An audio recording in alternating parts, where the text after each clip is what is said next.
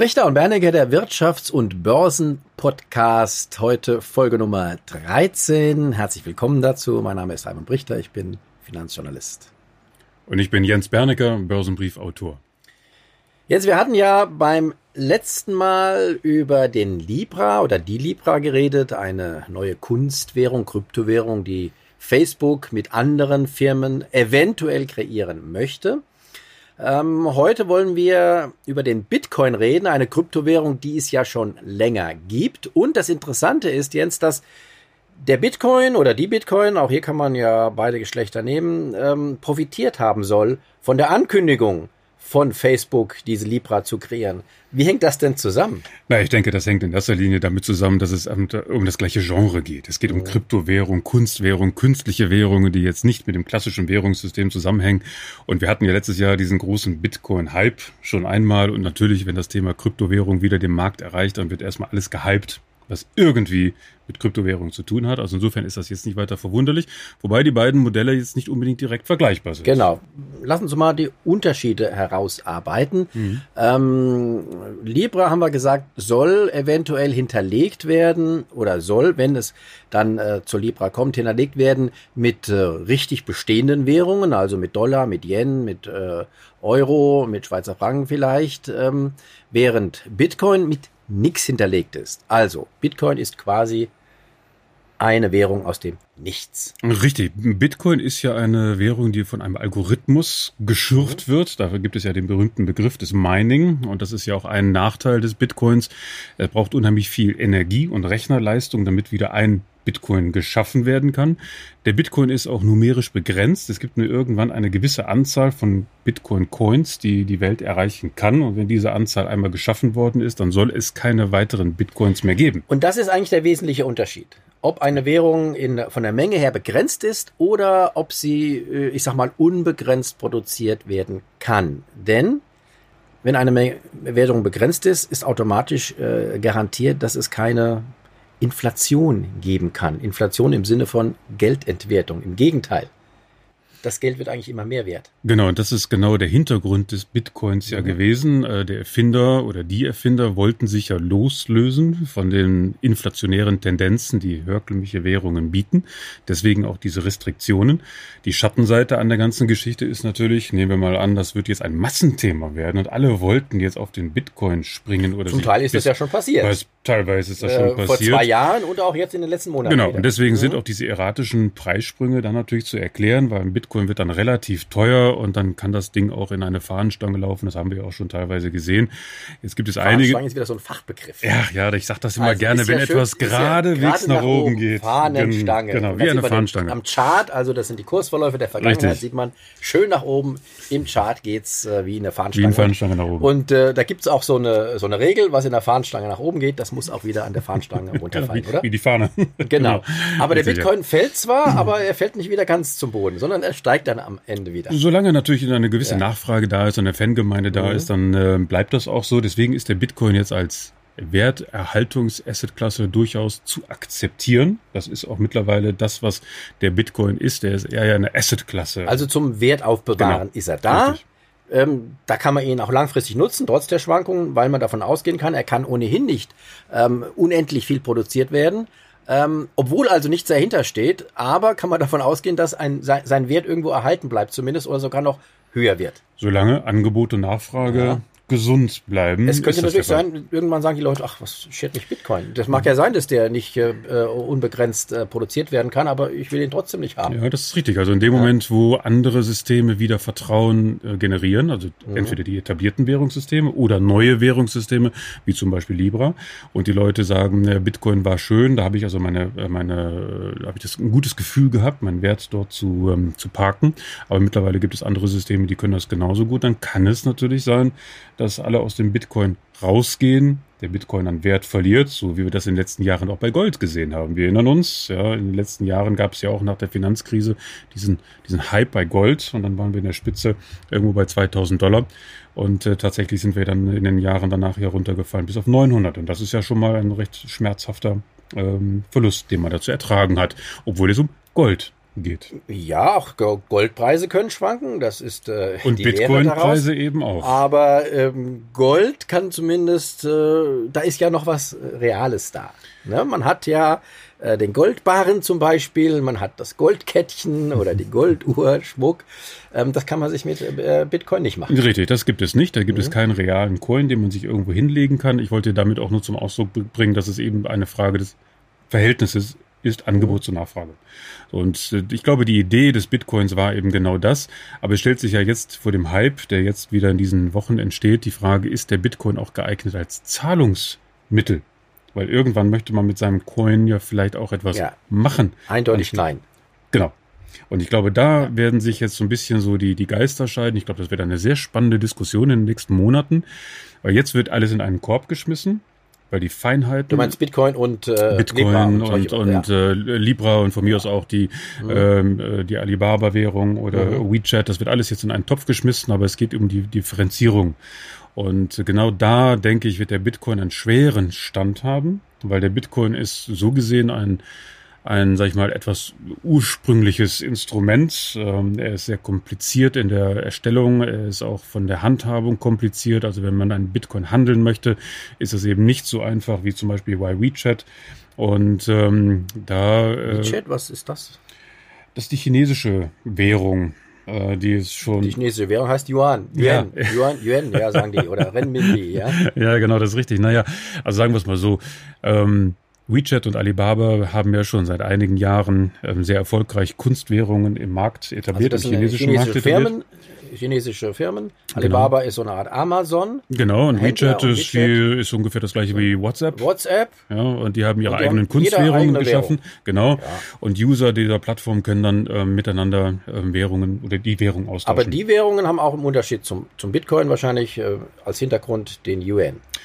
Richtig, davon ist ja somit ja. auszugehen, wobei die chinesischen Informationen sind da eher ein bisschen dürftig. Also mir ist jetzt keine konkrete Zahl bekannt, wie viel tatsächliche chinesische Währung oder Staatspapiere sich im Hintergrund von WeChat oder Alibaba befinden. Aber man kann, wenn diese Währung wahrscheinlich zu einem festen Kurs in Yuan umtauschen. Richtig, und das geht. Dieser Kurs zum Yen, der dürfte dann wenig schwanken. Genau, richtig. Also man kann davon ja. ausgehen, dass im Hintergrund natürlich die chinesische Regierung mhm. mitwirkt, das ist ganz klar. Ja. Aber sie befürworten natürlich auch eine digitale Währung, weil die leichter zu kontrollieren ist. Also eigentlich genau das Gegenteil von dem, was Bitcoin ursprünglich erreichen ja. wollte. Wobei äh, digital ist ja rum wieder was anderes. Man kann ja im Prinzip auch ein Yuan digital äh, kreieren. Prinzip kann man alles digitalisieren. Also man kann jede Währung genau. digitalisieren. Das ist schon richtig. Und ich glaube, das wäre jetzt auch der Zeitpunkt, also spätestens in diesem Jahr, wo die anderen Zentralbanken, ob es die europäischen oder die amerikanischen, sich mal langsam Gedanken machen sollten, ob sie nicht mal ihre eigene Währung anfangen zu digitalisieren. Und ich meine jetzt Digitalisierung nicht nur freigeben für den elektronischen Zahlungsverkehr, den haben wir ja schon seit vielen, vielen Jahren, sondern wirklich mal eine digitalisierte Version Jetzt kommen wir aber zu einem ganz interessanten Thema, das auch wieder vom Bitcoin ein bisschen wegführt, aber dass die äh, bisher ist es ja so, ähm, dass man ähm, Währungen, äh, wenn man sie tatsächlich äh, von der Zentralbank halten will, nur in Form von Bargeld halten kann. Also wenn Sie, liebe Zuhörer, wenn Sie ähm, 50 Euro haben wollen von der EZB oder in Deutschland dann von der Deutschen Bundesbank, die zur EZB gehört, ausgegeben, dann müssen Sie auf jeden Fall Bargeld haben. Da steht drauf, Deutsche Bundesbank oder EZB steht da drauf. Und äh, da können Sie sicher sein, das ist von der Zentralbank ausgegebenes Geld. Wenn Sie aber auf dem Konto Geld haben wollen, dann ist das nie von der Zentralbank ausgegeben. Das wissen vielleicht die wenigsten, sondern das ist dann von der jeweiligen Bank ausgegeben, bei der man das Konto hat. Deutsche Commerzbank und so weiter oder Sparkasse oder Volks- und Raiffeisenbank. So. So viel der Vorrede. Wenn es aber jetzt dazu kommt, dass tatsächlich die Notenbanken uns die Möglichkeit geben, elektronisches Geld zu halten, wäre es das erste Mal, dass wir auch auf dem Bankkonto quasi ein Konto bei der Bundesbank oder der EZB halten könnten. So, und das wäre was ganz anderes, denn bisher haben wir unser, unsere Konten bei den Privatbanken und das ist nicht das Gleiche.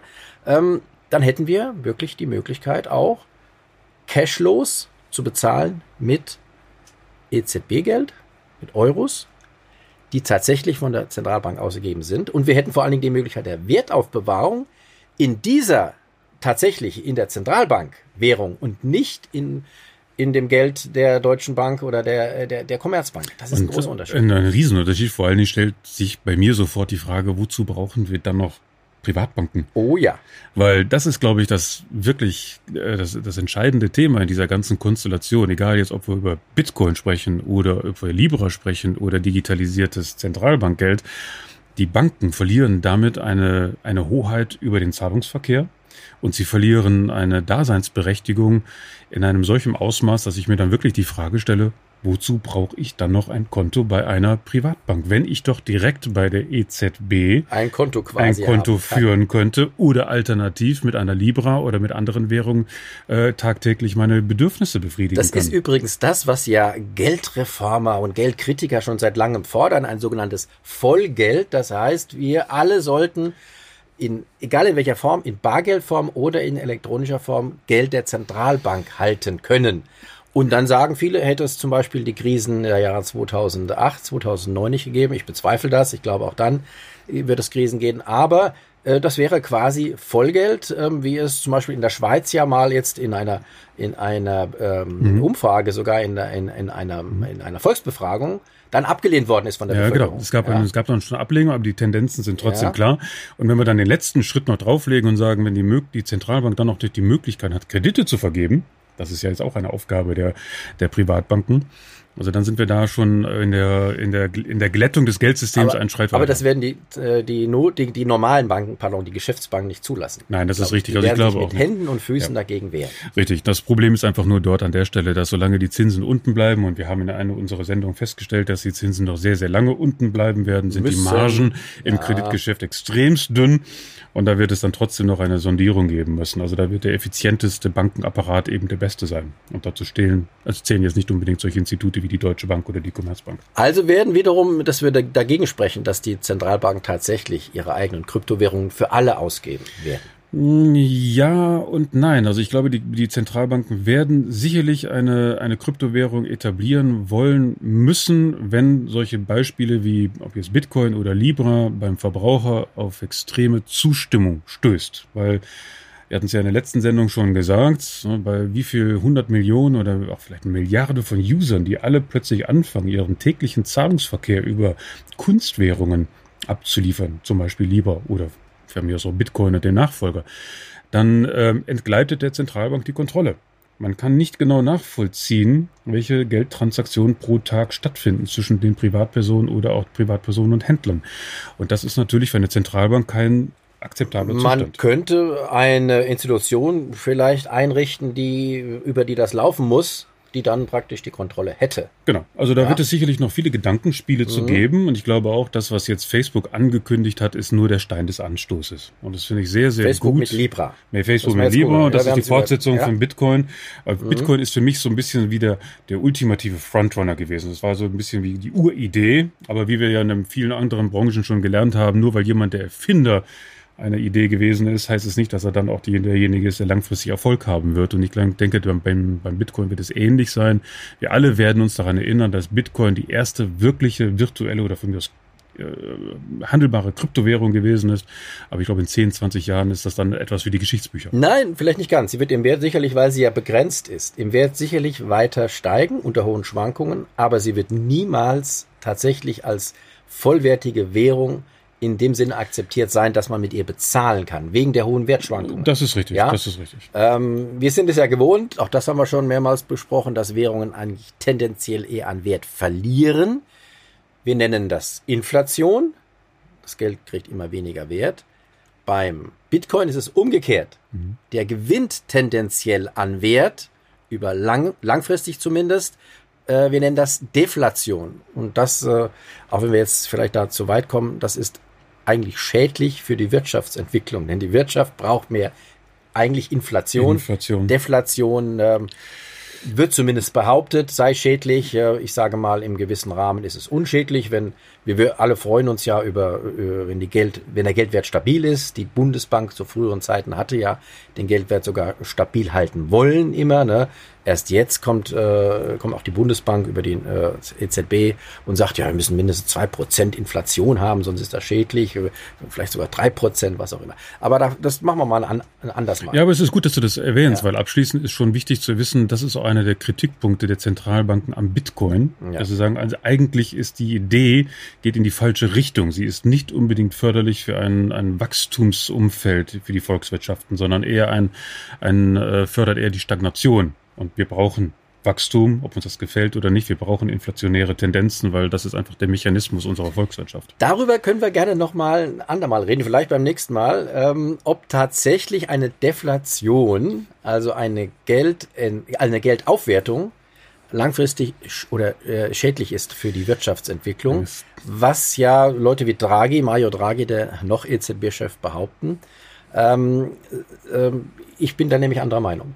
Aber lass uns doch mal vielleicht Können wir gerne mal machen. drüber diskutieren. Das geht ja wieder zurück zu meinen Studienzeiten. Ja, gut. Wunderbar. Ja, das war's für den Augenblick. Ja, prima. Vielen Dank. Vielen Dank und äh, ciao, ciao. Bis zum nächsten Mal. Tschüss.